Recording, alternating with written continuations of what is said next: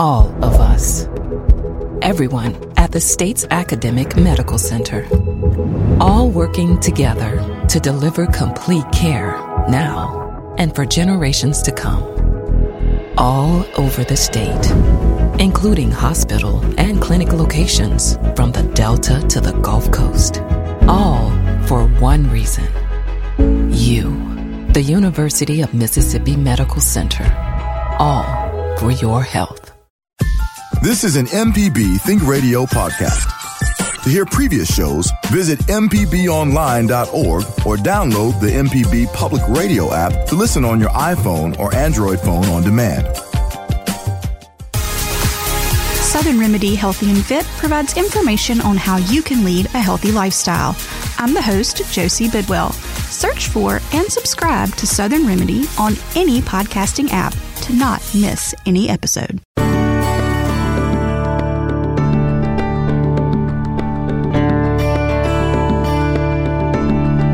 From M P B Think Radio, this is Southern Remedy Women's Health, where we discuss issues involving women's health. I'm Doctor Jasmine Kency, Assistant Professor of Internal Medicine and Pediatrics at U M M C. Obesity has become one of the biggest health threats to the health of Mississippians, and Mississippi is at thirty-seven point three percent, which is the second highest rate of adult obesity in the nation. And that's preceded by West Virginia, that's at thirty-seven point seven. And we've learned that many people have struggled with weight loss, particularly women. So today I have on with me Doctor Jarrett Morgan, who's an assistant professor of internal medicine and pediatrics as well, but he has a focus as an obesity specialist. And so he's here with us this morning, and we'll be talking about this topic to f- further. So welcome, Jarrett. How are you? I'm good. Thank you, Doctor Kency, for having me on today. And this is probably a very familiar voice to a lot of people because Jarrett has been a wonderful sub for us oftentimes, particularly if you listen on Thursday mornings uh, when Doctor McLeod was out on maternity leave. Jarrett kind of stepped in and did our kids and teens and for a few weeks. So he's familiar to the M P B Think Radio family. But today we decided we have him on and do a little bit of focus on um, obesity. So Jarrett, tell, for people who may not have listened to the Thursday morning ones, tell us a little bit about yourself and what you do. Right. So, again, my name is Doctor Jarrett Morgan. I've been at U M C on faculty now. This is about my fourth year. I've did all my training here in Mississippi as well. So I went to medical school at U M M C, did my training in internal medicine and pediatrics at U M M C, uh, and before joining on faculty. Like Doctor Kency mentioned, I do have a focus, not just in general internal medicine and pediatrics, but also with obesity medicine. And so in that role, uh, I do wear many hats at U M C, but in that role, particularly as an obesity medicine specialist, I tend to focus on more lifestyle modifications. And so when patients are referred to my clinic, we go through kind of the full spectrum of what their eating habits are, um, where people may be falling short with regards to um, what kind of foods, be it good or bad foods, what they uh, intake, as well as also exercise counseling as well, because you can't really um, ignore the physical activity part of things as well. Uh, and of course, for patients who are candidates, we also talk about pharmacotherapy, so medications that are indicated for uh, for obesity and for weight management. We also talk about that and like incorporating that in those patients that we can as well. So it's been actually really fun uh, to be an advocate for patients. Yeah. Obesity can obviously be a, a subject that is that has carries a lot of stigma, a lot of taboo uh, to discuss. And it's just uh, it's nice to be a part of people's journey and to advocate for them and approach things in a very uh, respectful and systematic way of helping people out. I love the way you summarized that. And so I thought it was a good topic to talk about today because honestly, it's a really challenging conversation in clinic, you know, and, and I have this conversation a lot with my close friends and family members. And one of the things that they say about them hating going to the doctor's office is they say, we're going to talk about their weight mm-hmm. and they don't want to hear us talking about their weight. Absolutely. And so, you know, even me as a primary care provider, I feel terrible because I don't want ever want patients to feel that um, they're being attacked by discussing their weight. It's just the, the way I look at it is. Is, and hopefully we'll cover this morning, is the whys. Why do we care about obesity? Why is that important? And why is it that our that your doctor may harp on that a good bit during your visit? Um, and so just a reminder, kind of overall some statistics. So obesity affects almost forty percent of people in the United States when we look at adults. And we're up to almost twenty percent, nineteen point seven percent of children and adolescents. So that's scary to know that about one in five of our children um, are dealing with being overweight. But we're not alone. This is actually happening globally, because I know sometimes people are like, that American diet, those people don't eat well, they're, you know, all those kind of things. But if we look globally, we're at thirty-nine percent of the global population deals with obesity as well. So in that, if we look back fifteen years ago or so, that rate was about twenty-three point nine percent. So really over the past fifteen years, not just in the U S, but if we look globally, everyone has been dealing with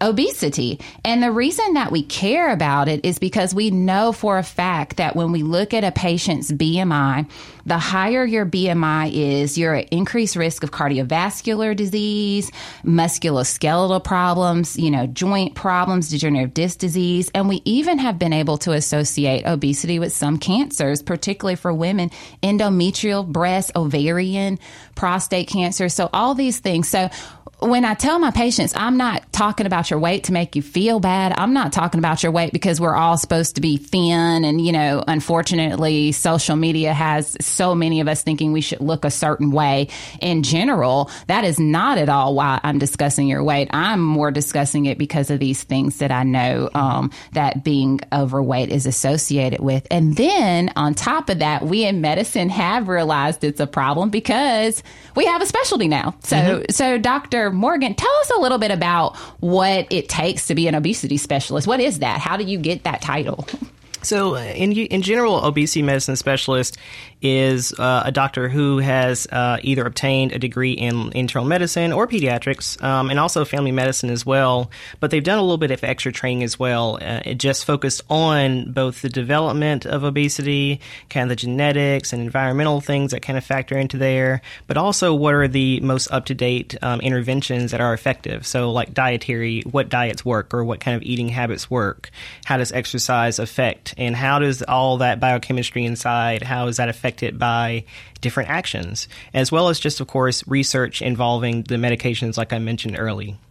And I'm happy that you bring all that up. So no no one is ever saying, you know, I never want patients to feel like, or even sometimes family members make some patients that are overweight feel like you're just not doing enough, like it's mm-hmm. your fault. Well, we have learned so much, and particularly you hit the high points in obesity, learning that there's so much more involved on a cellular level mm-hmm. that can really contribute to obesity as well. So everyone, it's extra training. And so I always, uh, Jarrett gets a lot of text messages from me every now and then, or phone calls, like, all right, what can I do for this patient? It might be a little bit of time before they can see you. Is there something that we can be doing? So um, that's definitely, again, so an additional board that that Jarrett had to take to become a specialist. So they learn all these things about weight and weight loss and how your body can, you know, react to different diets and medications and things like that. And they study that exclusively on top of what they already do. So more kudos. Training. I know, more training, more training, more tests. Like it never Absolutely. Ends. So, so tell us, so we talked a lot, lot about the importance of obesity and all those things and being an obesity specialist. So for people that are listening, what What does it mean to be obese? How do we define obesity? Uh, that's a good question. So the main criteria that we use uh, it involves B M I or body mass index. And so uh, there are easily plenty of calculators online in which people can access what their B M I is, but it's pretty much a ratio of their weight over their height. And we separate them out into different categories. And so twenty, usually B M I of twenty to twenty-four point nine is normal weight. Once you reach into the twenty-five to twenty-nine point nine range, you're overweight category. And once you get above thirty, thirty or above, that's when we start dividing people into uh, obesity category. Um, we do have some subcategories in which we say class one, two, and three. And just as what Doctor Kency, what you mentioned earlier is that we do, uh, in general, realize that the higher you fall into those class one, two, three, the more you do have those risks associated with worsening disease processes. So hypertension, diabetes, heart failure, those are much seen at much higher r- rates in patients with higher B M I ranges.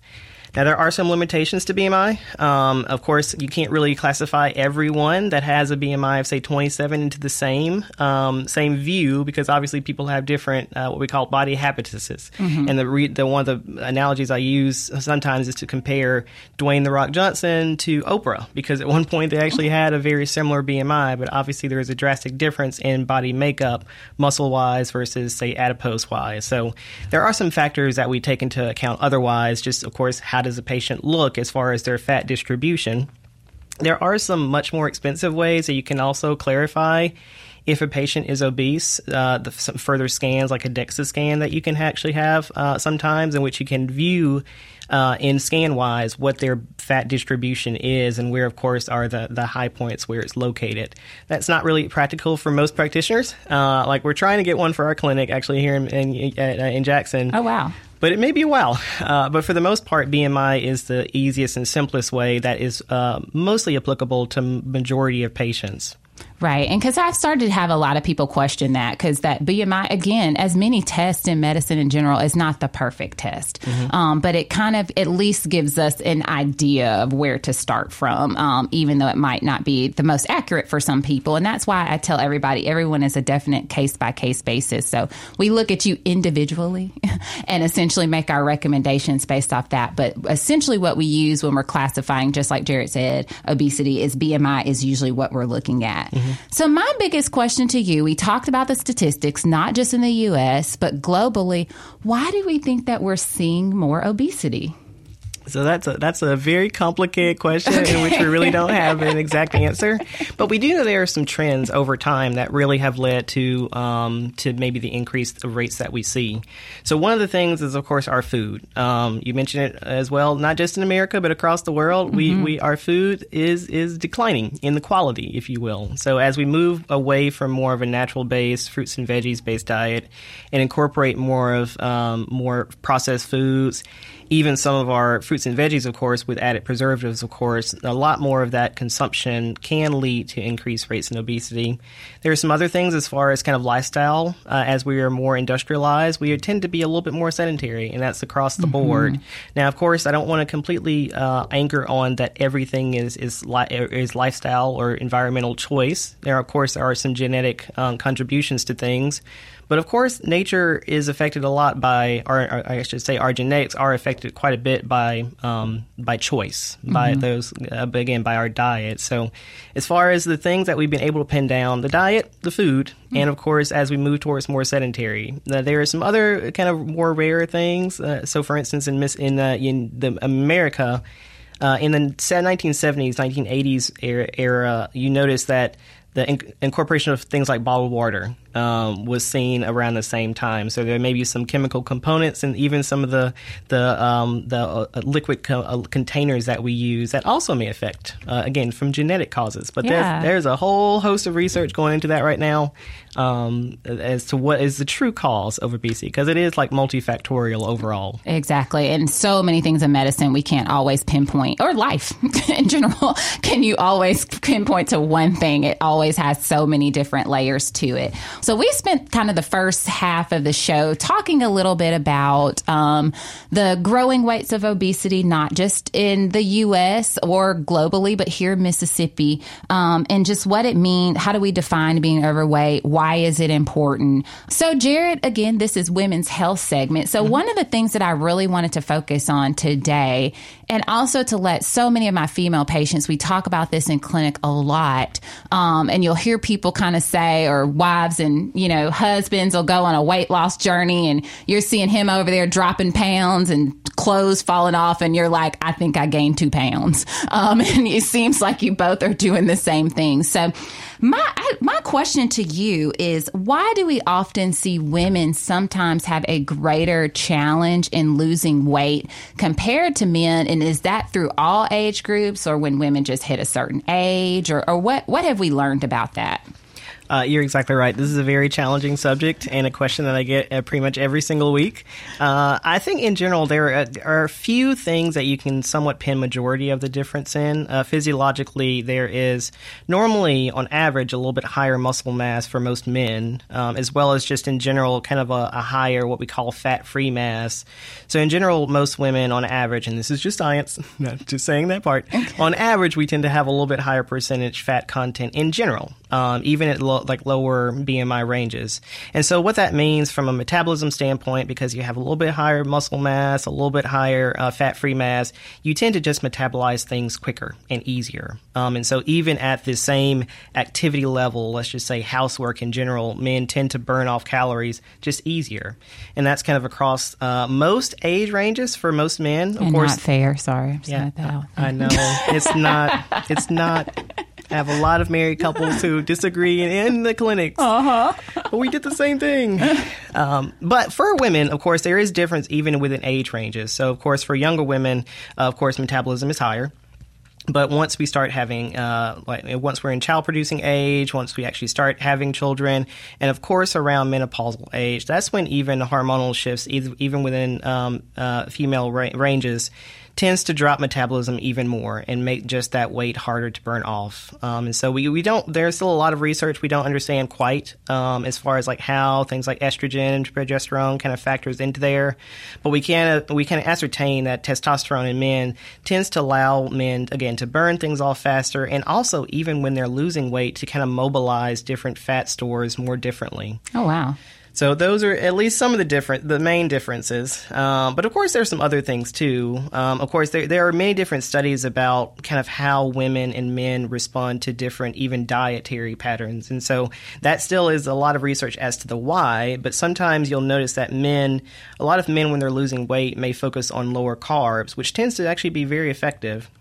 And I see that even within my own clinic. But if you use the same dietary pattern for women, they tend to not respond as well to a lower carb and actually respond to a little bit lower fat diet. And, of course, again, there is a lot of difference that we have, a lot of biochemistry that we have to kind of see why. Um, and there's a lot more studies to even expand those results. But that even that is unique and, and challenging for a lot yeah. of women. So I can I can definitely see why that's a problem and, and a question in most women mind, in most uh, female patients' minds. And I'm happy you explained that because I, I, I just try to encourage the females. I'm like, it's not in your head. It's not one of those things that people try to tell you like, oh, you know, you're just kind of, but we see it, you mm-hmm. know, and and I have now officially been, if I include my training and everything, have been practicing for twelve years now. And I literally, and now as I'm aging as well, I feel like I'm starting to understand a little bit better. I can't speak a lot on menopause or perimenopausal stage quite yet through my patients, but not personally. But I really now have noticed the pattern for many of my female patients. It seems like you hit that mid to late thirties, and that's when it's like things just kind of start adding on just mm-hmm. a little bit. And then you hit forty, and it's like, my gosh, I try, you know, some things, and I'm working, working, working, I lose a little bit of weight. And then fifty, it's like I'm doing everything, and I'm gaining weight. And so I really now, at least in my clinic, I try to across the board encourage everyone diet, exercise, healthy eating. But I try to start telling my young, like thirty year olds, and I'm like, start now. I know, you know, being young and fit is working in your favor, but it's going to change. I promise. Um, cause I used to be one of those people in their twenties. Like, you know, mm-hmm. I admitted I had a sweet tooth, I ate cake, I, you know, was sedentary, whole nine yards. And stayed the same size. And then mm-hmm. I had three kids, and it's like I'm working and working hard, and it's hard to keep the baby weight off. So I've really tried now, the younger my patients are, I try to really like start reinforcing healthy lifestyle. So it becomes second nature, because if you started it when you're younger and get used to it in your schedule, I feel like it just helps as things progress. So I'm happy to learn. Absolutely. And there's one more point I actually forgot to mention is just a lot of the, the age-related changes may be related to muscle decline over age as well, because obviously muscle may be a primary driver of our basal metabolic rate. Mm-hmm. And so, of course, men and women both have age-related decline in muscle mass starting yeah. around age forty-ish. Um, but, of course, if you start at a higher muscle mass, as do majority or uh, on average men, you tend to have more of a leeway before you kind of catch up with most female patients. Got it. So then my other question becomes, what are some other factors that contribute to people gaining weight, or, or are there medications that cause people to do this? Is it, you know, some people are like, I'm stressed and I'm gaining weight. What have we learned about those things? Uh, quite a bit. So as far as uh, diseases that cause uh, obesity, uh, you will see that most majority of patients with obesity, it's multifactorial like we mentioned earlier, but there are specific diseases that can in- increase weight uh, kind of at a higher rate than most. So thyroid disease, usually hypothyroid, so a low thyroid function because you generally have a lower metabolic function. That can, of course, cause excess weight gain. Uh, those cases, again, are rare in overall, but it can. Of course, different medications, like you mentioned, there are a whole host of medications that people can either have a little bit or a lot of uh, excess weight. So especially with regards to women, uh, birth control. So you may notice that a lot of hormonal birth control can definitely uh, pack on the pounds. And so oh, yeah. W- yeah, whether that's I U Ds or Depo shots, or even with a Nexplanon implant, you can see kind of varying rates of, of weight increase, mm-hmm. typically lower with uh, hormonal I U Ds and or Nexplanon, but still you can see ones with either one. One. There are also additional medications, so blood pressure medicines. There are several different co- kinds of blood pressure medicines that may lead to increased weight, such as beta blockers like propanolol, some of the older ones like atenolol, propanolol, uh, but also uh, medicines for depression or anxiety. So like Zoloft or Celexa, you can see uh, varying levels of weight gain as well. Wow. Well, we definitely have a few calls here. So we're going to go ahead to our first caller. We've got Bill, um, who's with Yazoo County. Good morning, Bill. Good morning. How are you? I just wanted to make, I'm fine, and I hope you're well also. I just wanted to make a simple comment. Uh, I was over overweight as a child and adolescent and uh, into my life for a long time. And uh, I'm going to maybe over... simplify, but you know they would have all this psychology about why you, people would overeat, and my experience was food tasted good, and that's Absolutely. all I have to say. Thank you. Well, thank Absolutely. you, Bill. I'm so happy you say that because there is, and Jarrett can speak to this, a lot behind. Um, we talk about food a lot. Food is, you talk about the psychological aspects, but a lot of us gather around food. Family gatherings are potlucks and family dinners. And if someone's ill or down or feeling sick, someone brings them food. So you're right. And it tastes good. Mm-hmm. Absolutely. So, I mean, there's a lot of psychology, like you mentioned, around food. But simply put, food does taste good. And food is a comfort. And as stressful as the world has been, especially over the last few years, food is the one comfort that won't betray you. Okay, Burger King tastes the same every single time. um, and so if that's your comfort and you build habits around that single comfort, you can definitely become more dependent on that. And that essentially becomes a, a crutch, that that's your that's your that's your comfort. So true. Well, we're going to move on to our next caller. We have Cheryl in Diamond Head. Good morning, Cheryl. How are you? I'm fine. How are you? I'm good. Um, I just was wondering how, um, if you could talk a little bit about how perimenopause factors into um, women's weight and muscle loss and pretty much a, a decade of insanity that happens that people just don't talk about very much. So, and I'll hang up because my... Um, My navigation is talking on the radio right now, I think.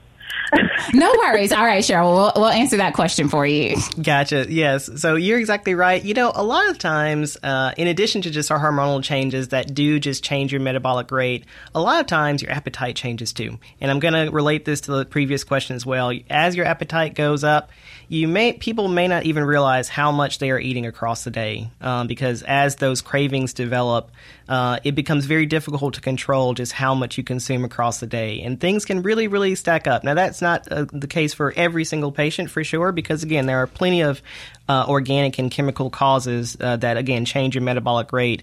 But a lot of times, a lot of patients that I talk to, their cravings just become out of control. And so snacking in, in front of the T V, in, in when they're doing housework, Uh, increased portion size. A lot of times those do factor in maybe more than somewhat people realize. Yep. And definitely, like uh, Jarrett was saying earlier, we do know that those changes in hormonal levels can have not only, again, metabolic rate, appetites, cravings, whole nine yards. From M P B Think Radio, this is Southern Remedy Women's Health, where we discuss issues involving women's health. I'm Doctor Jasmine Kency, Assistant Professor of Internal Medicine and Pediatrics at U M M C. And today I have on Doctor Jarrett Morgan, who is an Assistant Professor of Internal Medicine and Pediatrics as well, but also is an obesity specialist here at U M M C. Um, and we have been spending this morning talking a little bit about obesity, some of the challenges that we as women can face um, with weight loss and those types of things. And so I'm going to move on to our caller, Ann. Thank you so much, Ann, for being patient with us with that break. How are you this morning? I'm great. And I just want to tell you, I love your show. I live in Louisiana, but I'm driving through Mississippi, and that's when I pick y'all up. Well, awesome. So, thank you so much, Ann. Tell me a little bit about I your question. It. Okay. I learned this term on the internet, which I know is the wrong thing to do, menopausal belly. I've got it. I'm seventy-six years old. I go to exercise, we do weightlifting and some aerobics. I do that three times a week. When it's not so hot, I get out and walk, you know, a couple of miles. But I cannot get rid of my belly. Ann, I'm, I'm right there with you. And and first of all, I want to say kudos to staying. The most important part is staying healthy. So I'm so happy that you are remaining very active um, and doing all the right things. So yes, I, when you find out the secret, you let me know. But we're going to see what Jarrett has to say. so, thank hey, you. Yes. So, hey, Ann, thank you for your question. Uh, you know, the frustrating part for me is that we haven't yet found the silver bullet um, for targeting belly fat. And that is the single most frustrating question I have heard over the last three, four years. Um, now, in general, uh, we know that as far as building up your your muscle mass, Those, that principle kind of rings true. So you have to have kind of that dietary component that helps your body out. So from the standpoint of kind of generally lower fat or, or uh, increase healthier fat in your dietary components, uh, increase protein, in particular plant-based protein, of course, to help as you're doing your strength training uh, exercises, you do tend to build up your muscle mass. So as you build up that muscle mass and your lean muscle mass, that does tend to help burn extra calories. Now, as far as targeting belly fat, that is usually the last place to gather and the last place to go, unfortunate. So as you can take away your fat from other areas of your body, or you tend to burn uh, fat from across the rest of your body parts, that belly is the last place to go. And so I encourage you just to keep going. Now, with regards to cardio exercise, we always tell people if they're having a, if they're at a point in which they are doing a steady course of exercise and they reach a point in which their body plateaus, meaning their weight kind of remains stable and they find it hard to lose any extra pounds, especially in those areas like you're mentioning, you got to bump it up. Um, so you have to not only increase the intensity of what you're doing, but also switch up your routine. So your body is is smart um, and kind of a little bit stupid at the same time. All of our bodies are, because your body adapts to what you're doing. And as it adapts to just your activity that you're doing, it doesn't burn as much. So you have to vary up your routine. But unfortunately, there is no spot way to affect that belly. Um, these general principles tend to help in most cases, but oftentimes there's no target way, no spot way, despite what you may hear from some fad diets online. There are plenty of fad diets that will say, this will help me lose weight. This is a cream. This is a tea. This is a pill that will help burn this specific area. But we, in science, most studies yet haven't really identified a particular area. And so I hate to hate to burst your bubble just a bit, but does that help at all, Ann? Well, yes, it does. I'm just going to have to kick it up a notch. And Ann, please don't. The biggest things I tell my patients, please don't give up. Keep doing what oh, you're doing. And wonderful. And and I and I like I said before, I am right there with you. I had three wonderful babies, and and honestly, what's funny is as we mentioned all this, my oldest, my eight year old, he said, "Mom, what's a six pack?" And I was like, "Something I don't have." I was like, thanks to all of you guys, I got about a two pack, and then the rest of it, I fought. The other four are missing because of my kids, but you know. Well, you have right. You have a great morning, Ann. Thank you. You too. You're thank, welcome. Thank you, Ann. But yes, uh, so Jared and I were kind of chatting a little bit about the break, because that, that, that is literally what my eight-year-old was talking about, six packs and all the, that, those things the other day. And I was like, yep, if only I knew in my twenties, you know, what I know now. But yeah, I've got about a two-pack. And, and then you see all those creams on online, and it's like, oh, you know, this will burn your belly fat, and, you know, it'll smooth it out. It's as good as surgery, you know, those kind of things. And you get kind of curious. You're like, well, maybe this cream could help my belly. Then you read the reviews, and someone's like, oh, it destroyed my skin and all this kind of stuff. Anyway, so I tell, I try to encourage my patients and try to keep myself encouraged to just, in the end, I, I care more about the health, the card, doing the cardio for the heart health, being healthy. And, you know, absolutely. All and, you those know, things. I think that from a standpoint of toning up in certain mm-hmm. areas, appearance wise, that can help. So, number one, from a belly standpoint, making sure your bowel movements are, are, are pretty regular. So good fiber actually will just deflate things naturally just okay. a little bit. Um, good targeted core exercises just will help, again, tone things up in that area. So it may not necessarily burn extra fat, but of course, from a toning part point of view, it will.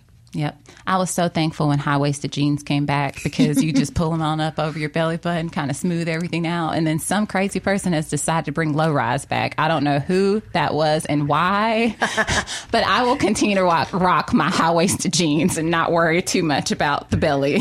So we talked a little bit about, you know, defining obesity and, and some genetic factors and things like that. So what do we do? Your doctor tells you you're overweight.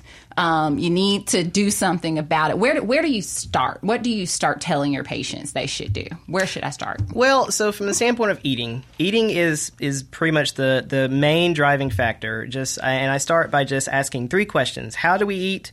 When do we eat? What do we eat? And how and, and what segment of the day do we eat? So number one, how do we eat? And so is it in a control setting? Do we do the typical three day three meals a day at a, a sitting down, undistracted?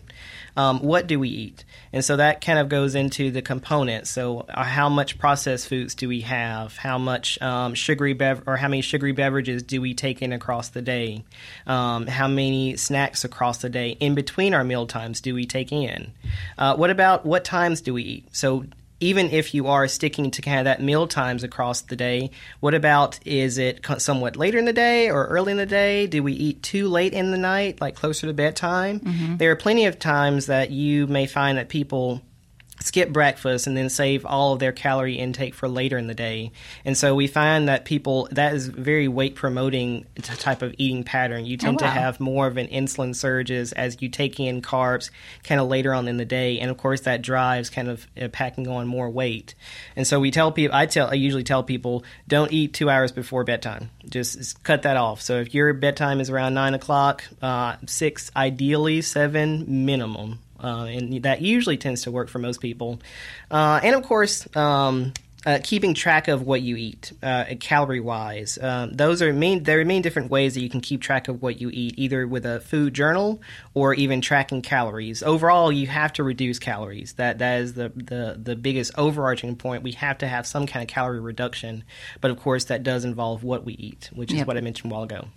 And I tell people a lot of times quality versus quantity. Mm-hmm. And that is, uh, you know, one of my favorite, and we can talk about a little bit what maybe what your favorite is. One of my favorite diets that I recommend to my patients is Weight Watchers mm-hmm. because it, it, really, to me, reinforces that. So, like, for example, some patients will be like, oh, I just had a little Nutri-Grain bar for breakfast. And you're thinking, oh, this tiny little bar is not doing, you know, not harmful. I cut my calories. I'm doing good. It's got whole grains in it and all this kind of stuff. And then you don't realize it's loaded with sugar mm-hmm. and it's not filling. There's no protein in it. There's nothing to um, really. So I, I liked when I kind of did the Weight Watcher. I, I use Weight Watchers to get rid of baby weight. And so I was like sitting here and I don't know, that little Nutri-Grain bar, the tiniest little thing was like six points. And I'm like, goodness, that's a whole meal. And so a lot of times it's just rethinking what you eat, because sometimes we think we're doing a good job and don't realize how many calories something that seems so tiny is.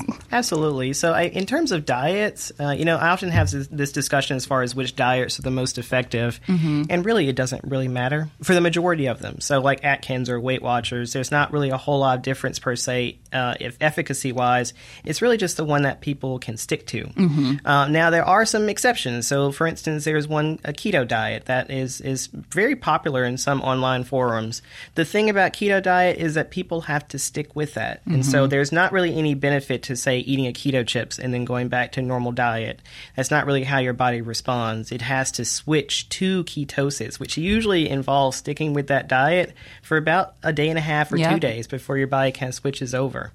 And then once you have too many carbs, then you're starting right back over. That's the hard part about that one. I know that much. Absolutely. But as far as the Weight Watchers, Atkins, there's really um, no difference overall. I usually talk about the Mediterranean diet. That's pretty much my main diet that, that I talk about, just because it incorporates so many other health principles, not just, of course, for weight, but also for other health conditions as well, such as diabetes or blood pressure.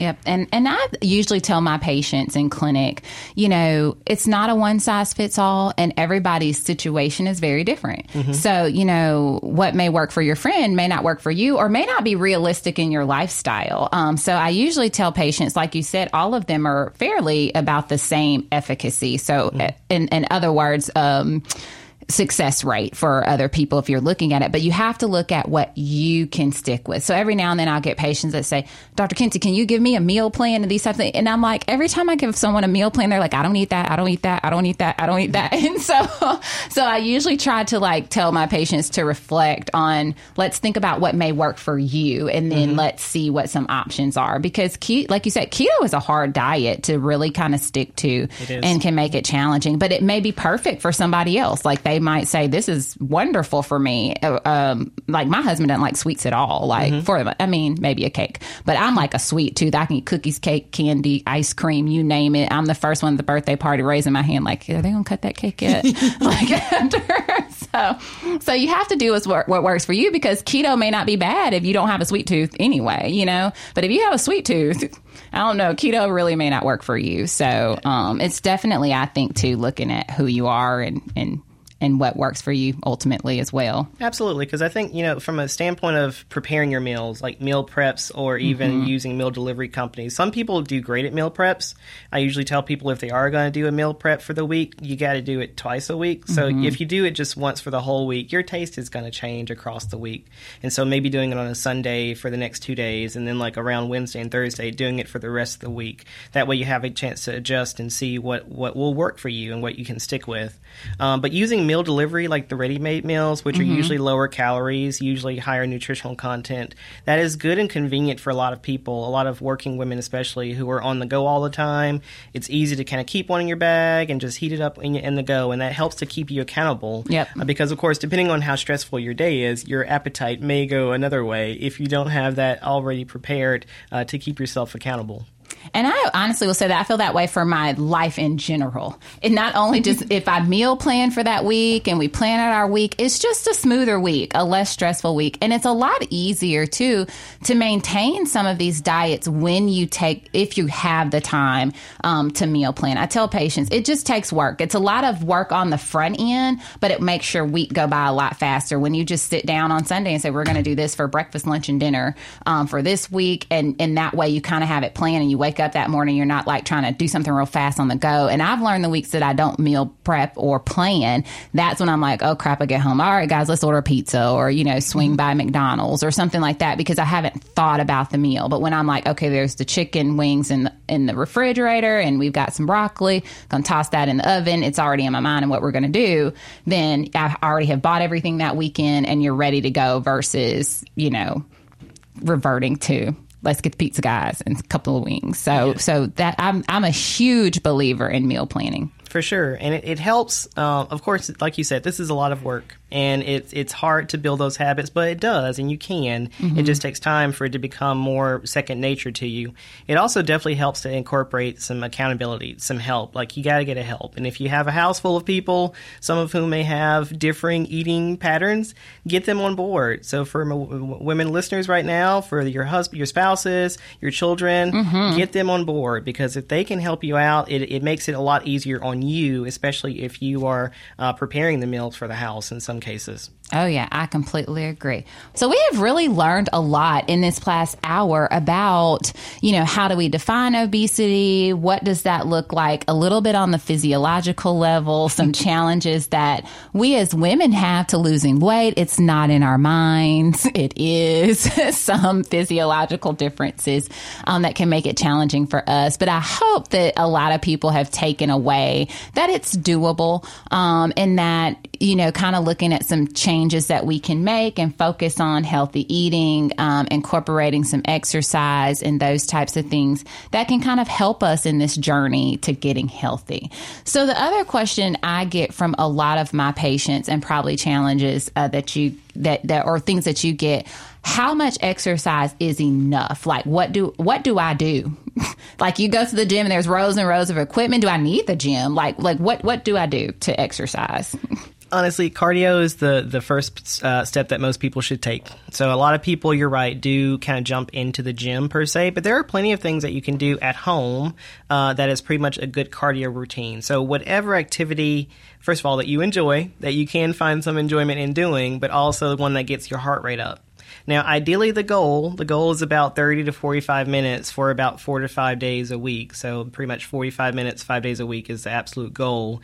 It kind of takes a while to get there, right? Because some people, some people have a great starting point. Anne has a great starting point right now. She's pretty much already doing it. Mm-hmm. Um, some people are a lot, lot more sedentary. And, it, and it's important for people when you're starting a regimen, don't start, um, obviously that is the long-term goal. But don't start that you have. Don't think that you have to start full blast. Mm-hmm. You can start with as little as just two or three days a week, because again, that's extra calories that you're burning just with a good cardio routine. So it's a little hot right now, so it's a little a little difficult for a lot of people to start walking outside. But simple YouTube videos, and so I'm all about some cheap stuff. And so there are plenty of channels online, that uh, YouTube channels online that people can select a good aerobic activity with, just to start. Again, ten, fifteen minutes. So once you have that good cardio routine, that's usually when I start to, to tell people to incorporate that strength training as well. So some resistance type exercise. So that can be yoga, that can be involving weights, that can be involving resistance bands. Um, but that usually comes a little second hand after the cardio routine is already yep. established. I like it. And then the other thing I tell my mom, so this is out there for the moms that struggle with mom guilt, because the last thing you want, you've spent a whole day at work and then we're telling you to go exercise and you've already been away from your children. For some people that, you know, might be out of the home, you've already been away from your children. You feel guilty going off to an exercise class. You feel like that's even more time away. And so I really encourage families to do it together. So moms, make it fun. You guys can do a Zumba, you know, tape together, do some line dance, dancing, any of those things, and you still get the opportunity, A, to work out yourself, B, spend that time with your kids, so you get to get rid a little bit uh, rid of that mommy guilt, and C, you start showing your kids how important exercising is, so they start seeing that this is something that we need to do in our lives. And on top of that, I add that with walking. Make it, you know, when things are a little bit cooler, we're going to get out, we're going to walk the neighborhood or wherever it may be, and you do it together and talk about their day and, you know, know, talk about plans and all that kind of stuff. So you don't have to sacrifice your family time to incorporate exercise. So I just wanted to throw that nugget out there to busy moms, because mommy guilt gets me a lot um, between work and trying to get home. And I would love to go to an exercise class. And I'm like, man, I haven't seen me all day. And we just had dinner and all those kind of things. So we've started to do some, you know, we'll do fun kind of line dance, just turn on the T V, YouTube, like you said, and do some line dances, be silly. I show, I don't know. I, the other day I showed them like the Tootsie Roll. And they just thought I looked ridiculous. But I was like, this is what we were doing when I was in middle school. And they thought it was hilarious and fun. But we're all up moving. We're all getting active. Nobody's sitting, you know, on the sofa. So you can make it fun. It doesn't have to be something drastic. Um, and you can definitely make it fun for the family. Absolutely. But one other thing I don't want people to neglect is even non-exercise activity. And so, yes, we want you to have that regimen where you're getting your heart rate up and being more active, but you can burn a significant amount of calories just from simple activities across the day. So going on walks, on simple walks on breaks, mm-hmm. um, using standing desks, uh, using uh, or fidgeting devices, um, adjusting your posture in your chair even when you're sitting down. There are simple ways that you can increase your activity even outside of that exercise time. And I tell everyone, you got to start somewhere. Like, I know it seems overwhelming, but just like uh, Jarrett was saying, you can make it. Sometimes what happens is we make these goals so grand, and it might be something as simple as like, I'm going to do twenty minutes twice a week. I'll take it. That was forty minutes in the week that you weren't doing before. And then you find that it's a little bit easier to start incorporating things. It might just be, I'm going to meal plan on Monday and Wednesday. That's two days that you've taken out some type of fast food or things like that. So little, small changes that sometimes people feel. It does not have to be this grand personal trainer, personal diet, you know, kind of thing that you got to do to make these differences in your health. And then the other thing that I always like to push as well when I'm talking to my patients is, yes, we like to see the scale change, but as your, honestly, as your doctor, I just want to see the lifestyle changes. Mm-hmm. I want us to start making those differences, and the scale will come later. It really will. Um, but and for some, takes a little bit longer than others. So I, I never want patients out there that are on this journey to be too discouraged because the scale is not always showing us what we want it to show us, but oftentimes in the way our clothes are fitting, the way we feel. Yes. You know, don't forget that those are success stories too. For sure. The goal is to be healthy. And if you make those lifestyle changes, that's a good start. And what's so crazy, Jarrett, we didn't even get to the medications. We're going to have to do no, that on another segment because that's another big topic. But I've truly enjoyed hanging out with you today, Jarrett, and thank you so much to our callers and listeners. This is Southern Remedy Women's Health. It's a production of Mississippi Public Broadcasting, Think Radio, and is funded in part by a grant from the University of Mississippi Medical Center and generous support from listeners like you. I'm Doctor Jasmine Kency. Join us next Friday at eleven for Southern Women's um, Health, M P B Think Radio. This is an M P B Think Radio podcast. To hear previous shows, visit m p b online dot org or download the M P B Public Radio app to listen on your iPhone or Android phone on demand.